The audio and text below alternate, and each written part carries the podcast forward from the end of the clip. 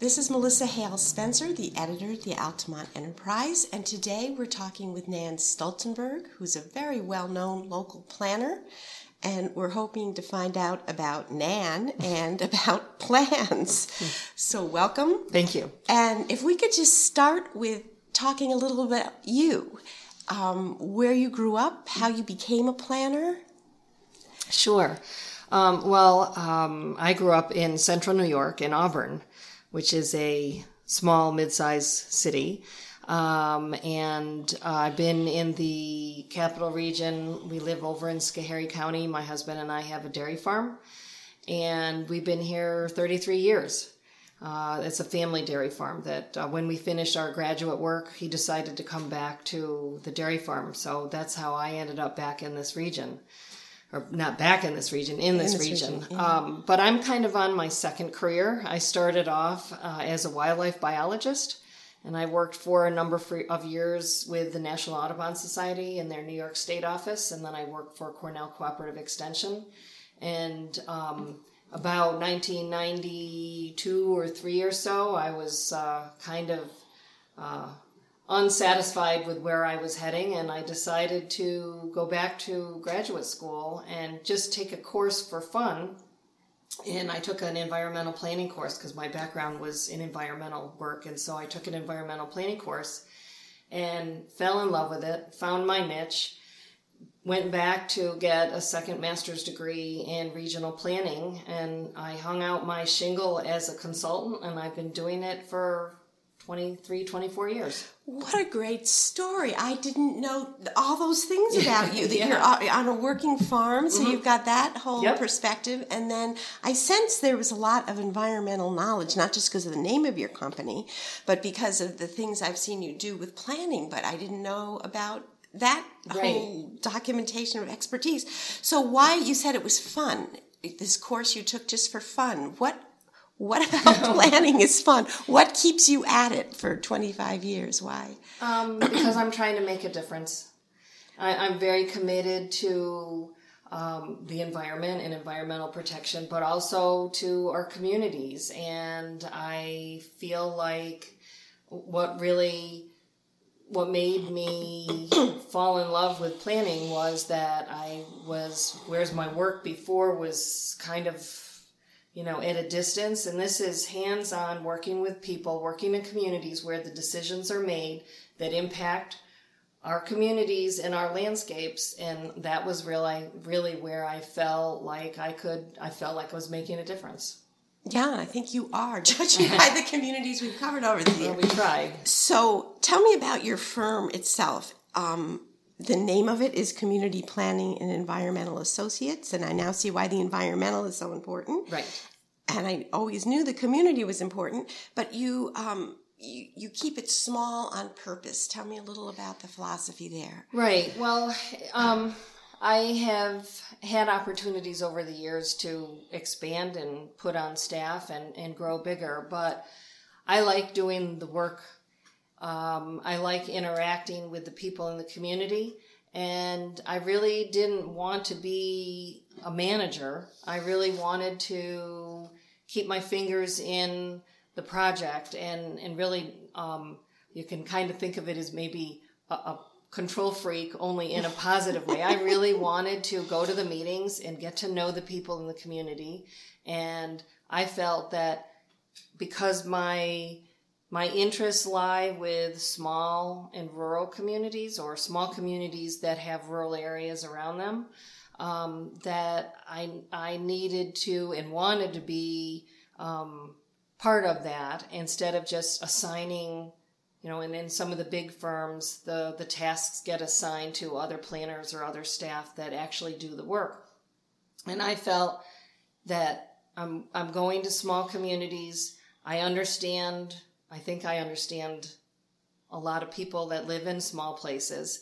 And I wanted to be approachable. I wanted it to be um, a collaborative approach. And I wanted to be the one when they had a question, I answered the phone I did the research. I found the answers so that they we could build that trust because I really felt that that's the way in the end when when they're deliberating the issues that the community faces um, there needs to be mutual respect and trust that we're all working together for whatever the goals are of the community. So that was the model that I started and stuck with. And so the community planning and environmental associates part comes from um, the over the years I have made uh, a lot of connections with other professionals, some big firms, some small firms. And so I put together a team based on the needs of the community. So if I need uh, an economic development person, or if I need an attorney, or if I need an engineer, um, I have a team of associates that we work together as needed. So you have the strengths of a big firm because you can draw on the expertise, but the strengths of a small firm because you're right there and exactly. people get to know you. Yep, exactly. That's great. Yep. So, um, what kind of tools do you use in doing your work? Um, well, uh, some of the tools are not, you know, like technology. It's sitting and listening to what people are saying um, having an open mind to um, think out of the box. So those, are, so I use a lot of um, public participation and facilitation skills. Um, in terms of hardcore tools, the basic tool that uh, that we use in the kind of planning work that we do is uh, GIS or Geographic Information System, which is um, computerized mapping, but it's it's much more than mapping. Basically, it, it takes anything that can be mapped, and it allows you to um, make diff- like think of like a sandwich. Like each layer of the sandwich, excuse me, is a different layer of something about the community that you can map. and when you put those layers all together, you can see the interrelationships and the um, the uh, effects of how um, zoning uh, and environmental features relate or don't relate, or how um, traffic patterns are impacting something. So that's the big. We use that. That's just integrated into everything we do. Is the GIS, and and I like to think about because it why I like this so much is because planning, at least how I approach it, really integrates um, ecology. And so you look at the whole and you see how every piece interacts with every other piece, which is really what ecology is all about. Yeah, that's fascinating. Well, one of the things you mentioned, uh, you used the word facilitator, and I'm wondering if you often find yourself in the middle of controversies. I know you've just started recently with Voorheesville, mm-hmm. and I had covered the lead up to their decision to do a master plan. And there were packed halls. There were two issues. One was St. Matthew's Church had wanted to do uh, an apartment complex, and people felt, some people felt, um, cut out of the process and like they didn't know this was happening and were upset. And then the other was a Stewart's shop that they wanted to build where the old Smitty's was, and people were also.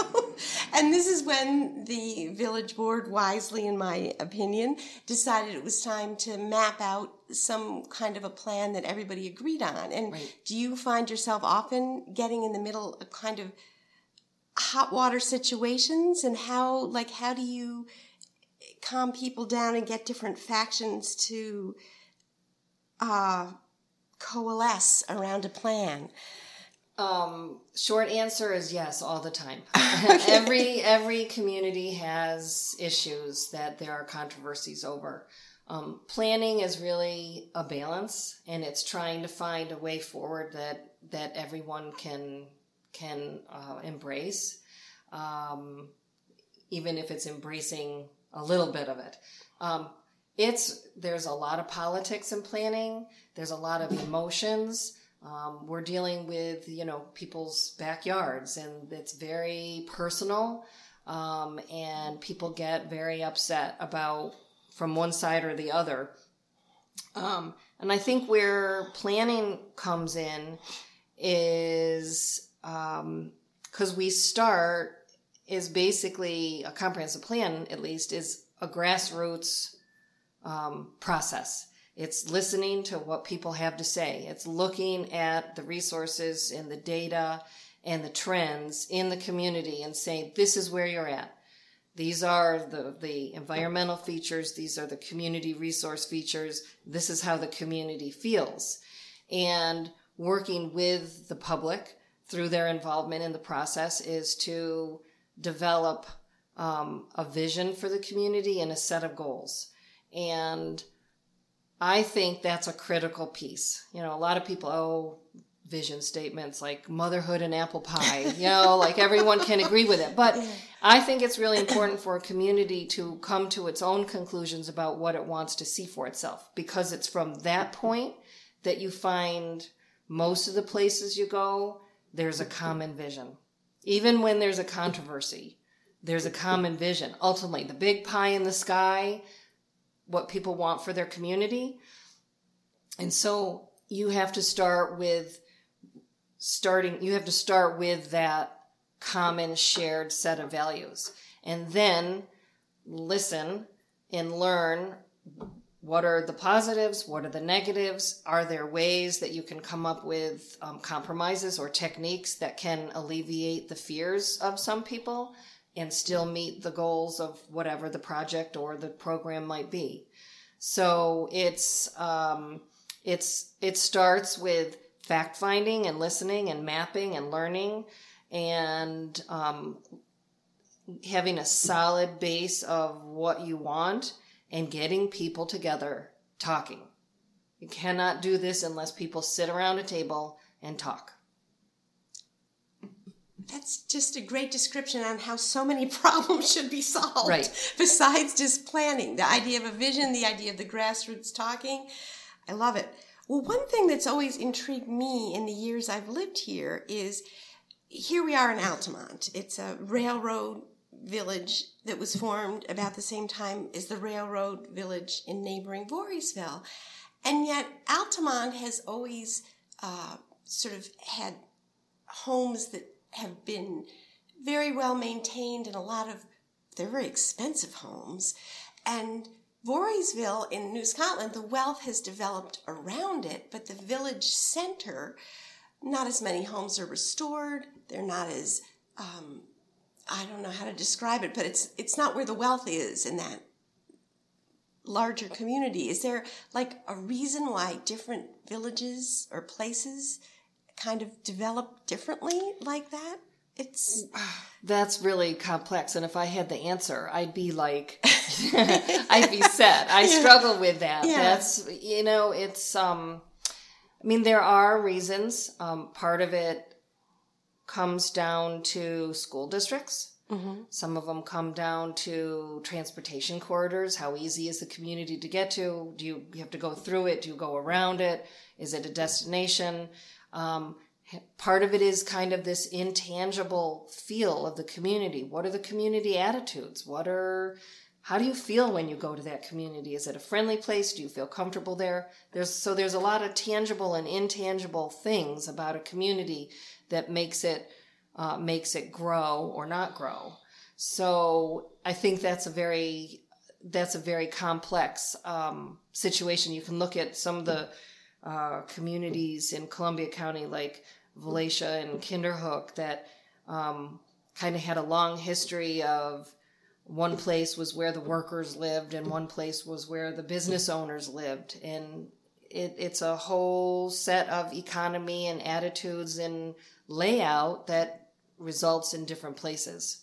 Those, those is a very complex question. Yeah. I don't think I can give you no, a specific that's fine. answer. I, you got to some of it. And another thing, though, I, what I'm hearing is each place is unique in your mind, and you work with people to fit their own visions. But I wonder if at the same time there are any overarching truths about rural communities today, things that would apply kind of across the board. What I'm thinking of is I know in Knox, um, you were saying planning is political, and and the election cycle before this, there was a lot of rhetoric about how it's the fault of the zoning and the master plan that there isn't more um, business in Knox. But yet, you look around all the rural towns in the hill towns, and in the middle of the 1800s, they were booming places with mills and blacksmith shops. And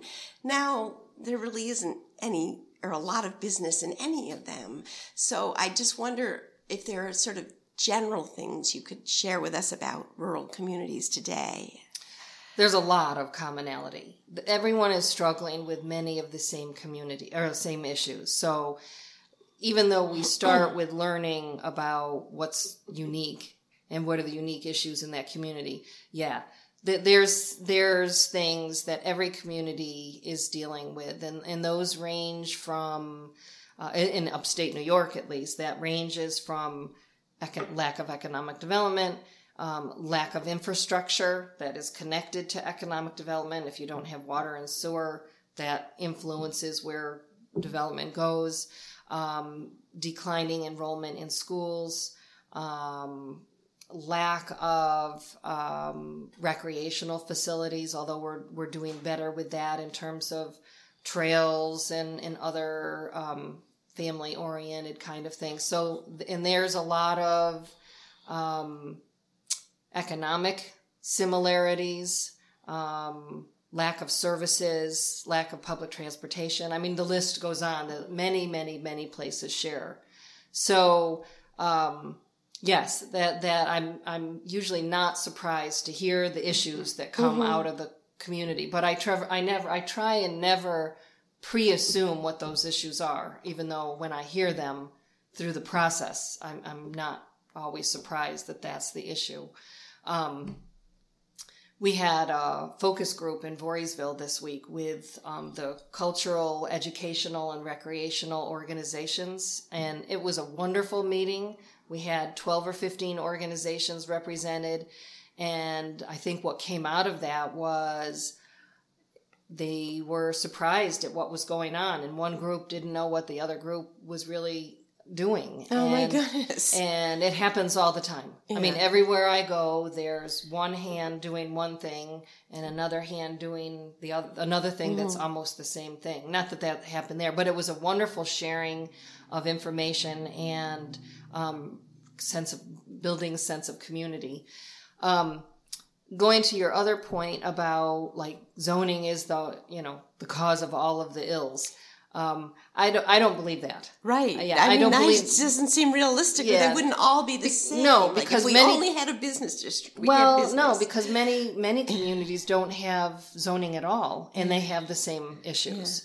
Yeah. Uh, I think it goes beyond certainly zoning. If it's bad zoning, can put challenges and difficulties um, up for a business that wants to come in. Um, but I think it's the the the lack of economic development in an area goes far beyond what the zoning says. And in fact, I might say in many communities, if it's done right, the zoning actually benefits the, the economic development because it provides that stable direction so that if someone's coming into a community and the zoning is favorable for a business development, for instance, um, they have confidence that that their investment is not going to be altered by something else that could come in next to them and completely change it.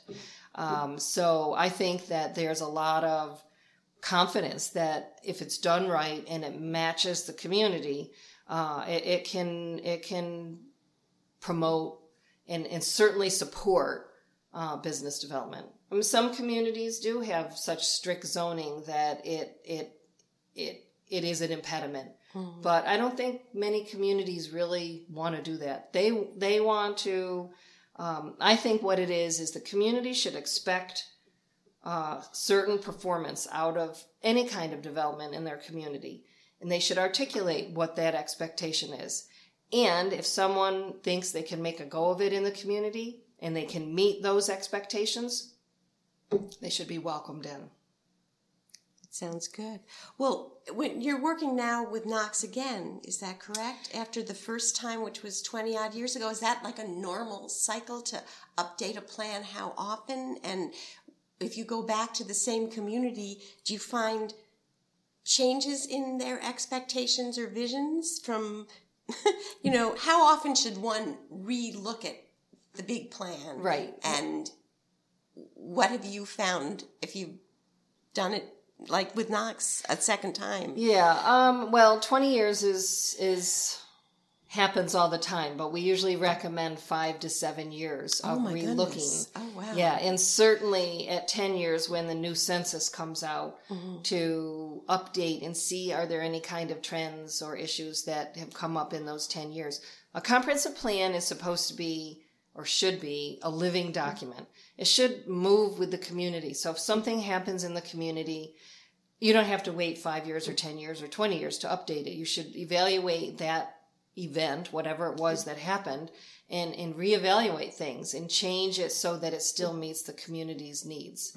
Um, in terms of going back and revisiting a plan, I have found that there's very little change in the values, the vision, and the goals of a community. Very little. Every once in a while, like now, um, there's more interest in renewable energy, which 20 years ago wasn't really on the horizon. Mm-hmm. There's more concern about um, now we see climate. A lot of communities are interested in climate change and how they can address it, or if they can address it.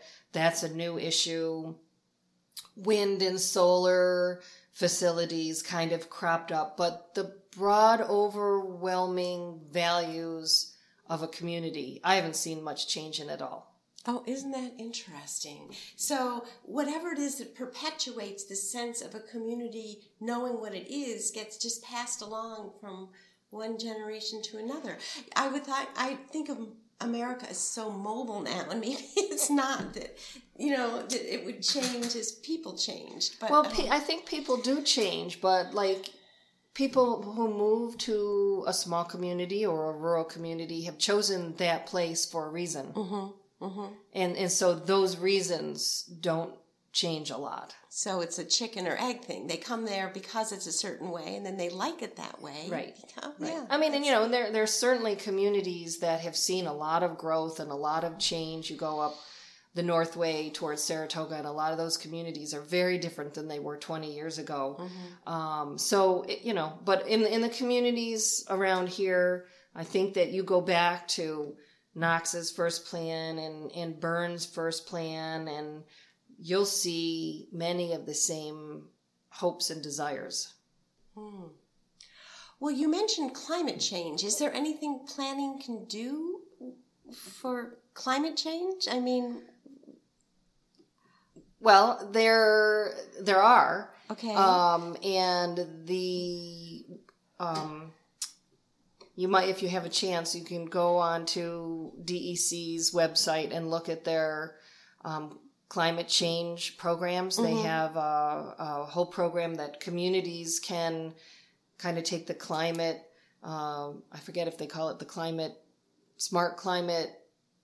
I'm now going to miss the logo that they use, but basically, you kind of commit to working on um, the things that you can work on it locally planning from a, a development point of view, when you spread a development, let's say a big residential housing development across the landscape, and you don't pay attention to um, the environmental consequences of that, um, you can do a much better job of developing that like having walkable communities walkable kind of um, having you having the open space that's preserved, um, that's meaningful open space that preserves the ecological functioning of the area. Um, so there's a lot of uh, physical siting things that help the environment, that maintain open space, that maintain trees, that maintain natural flows of rivers and things like that. Um, there's a lot of renewable energy uh, programs. A lot of communities are uh, looking into solar. They're looking into smart buildings, uh, LEED certified buildings that use green products and are built um, with energy efficiency in mind. So are they big, you know, national policies on climate change? No, but little by little, they all make a difference. So this I was going to get to, and now we're right in it. Your environmental expertise and how that feeds into what you do with planning for communities. But there, you've just kind of given me a thumbnail uh, sketch uh, of that. But are there yeah. other things that communities should be aware of when they're planning for the environment at large? Um, um, well, there's a ton of things. Um, there's, and that's where the, the planning process that identifies what those environmental features are in the community and help plan around them, looking at where the wetlands are, uh, where um, steep slopes are, where um, vernal pools are. That's kind of under the radar. It's what's a, what's a, a vernal, vernal pool? is a small temporary wetland that forms in the spring in the woods. They're generally wooded. And they're where um, all of, not all, but where an awful lot of our amphibians and reptiles breed. Mm-hmm. And then they breed in these small temporary pools and then over the summer they dry up and you know it's you wouldn't notice it but we have um, uh, there's it's a one of those under the radar issues that um, you I rarely see uh, a zoning law or a subdivision law that says are there any vernal pools in this woodland that you're about to build on. I hadn't even heard the phrase. Right. Well, so there's all those little things yeah. that come up that may, again, make a little cumulatively make a big difference when they're thought of um, and planned around. And so if if you can identify these things before you build and be sensitive to it, I'm 100% firmly convinced that there's ways of having the development that the developer wants um, that works with all of these other features if you pay attention to them. So there's there's a there's a lot. Yeah. Well, I wonder, having been at this as long as you have, if you get this sense of satisfaction when you drive through some of these communities you've worked with. I mean, can you physically see your work? no. Um, this in, is planned in such a way so that's why this grew like it did. Well, in some places, sure. Like what? T- tell us about one of those places that makes you feel proud about what you did. Well, I, I guess on a more basic level, um, it, it's not, again, it's a more intangible effect. There are a lot of communities that doing the plan is the hard, is the easiest part. The hardest part is implementing the plan, finding mm. the, the expertise and the energy and the money to put in place some of these plans. Um, but I feel that by having a plan, that it, it builds a sense of community. So I'm proud that when I leave, even if the plan sits on the shelf, um, I'm I'm proud that we have brought the community together to have those discussions. Um, but um, the village of Kinderhook has had um, some residential development that has followed um, the the things that came out of their comprehensive plan. Um, some of the uh, communities that have adopted various design standards for commercial buildings are getting um, getting new development that fits in to the community better. They're designed in a certain way or sited on the parcel in a certain way to function. Um, the uh, town of Athens has had some development along uh, one of their routes that has done a better job of fitting in. Um, so I think that you know those are definitely. Uh, I feel good about those. There's a lot of small communities that haven't seen a lot of growth, so they haven't had the chance to put these things into practice yet because they haven't had that major subdivision or that major development come, so they haven't tested it yet. But it's in place and ready to go if they need it. Yeah. Well, we're coming up on the half hour, so I guess we should wrap up. But are there any final thoughts you'd like to leave people with about yourself or your business or planning in general? I sometimes miss the most important oh, question. Well, not necessarily about myself. Um, I, I think my message would be is our communities are what we make them and people have to get involved. And, and I worry a lot about when I first started uh, in the 1990s, when we would have a, a, community meeting to do visioning, we'd get 70, 80 people. Sometimes we would do them two or three times to get all the people who wanted to participate. Now we get 20. Oh 25 gosh. people that come and i see this across across all sorts of different kinds of why community. why is that because i don't know people are busy they're involved in their own lives. They're, I, I have felt that there's been kind of a, a diminishing of sense of togetherness and community. Well, uh, we notice that at the newspaper. I mean, the attendance at church is down. Yeah. All the social groups that we used to have notices in for, from the Elks and the Kiwanis, all their membership is down. Right. Does it have to do with people spending time on screens instead of? Well, that might be part of it. I just yeah. people are busy and families that have kids. I mean, I'm I'm one of them. Their kids are into. Fifty yeah. million different things and they're going into all sorts of different directions. But I worry about that because I really feel that the sex, the success of a community comes from that sense of purpose and that sense of togetherness. And I think that with, with that, communities can solve their problems a lot better. So I really think that when people say, well, we need a million dollars to do this, or we need, you know, we need an investment to, to do that. That's absolutely true. But we need we need sense of community and a sense of purpose and leadership to make those things happen. So that's the message that I would would say is uh, get to know your neighbors, get to know what's going on in the community, come to town or village board meetings, learn about what whether they have a plan or not and what it says, and uh, try and be part of it. Well, I, I think that's a great message to end on. Thank you. Thank you You're very welcome. much. You're welcome.